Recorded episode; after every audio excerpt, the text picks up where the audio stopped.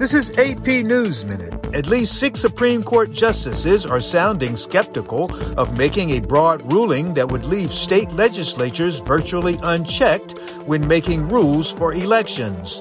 The North Carolina case the High Court was hearing Wednesday has the potential to reshape elections for Congress and the presidency in other states as well.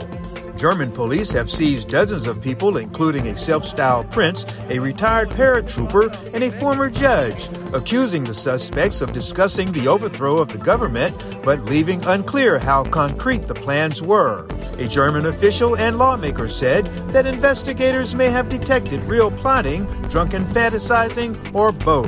A handful of centenarian survivors of the attack on Pearl Harbor gathered at the scene of the Japanese bombing to commemorate those who perished eighty-one years ago.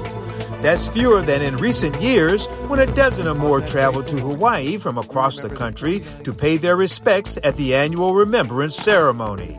Prince Harry's memoir, a topic of obsessive anticipation worldwide since it was first announced last year, is coming out on January tenth, two thousand twenty-three.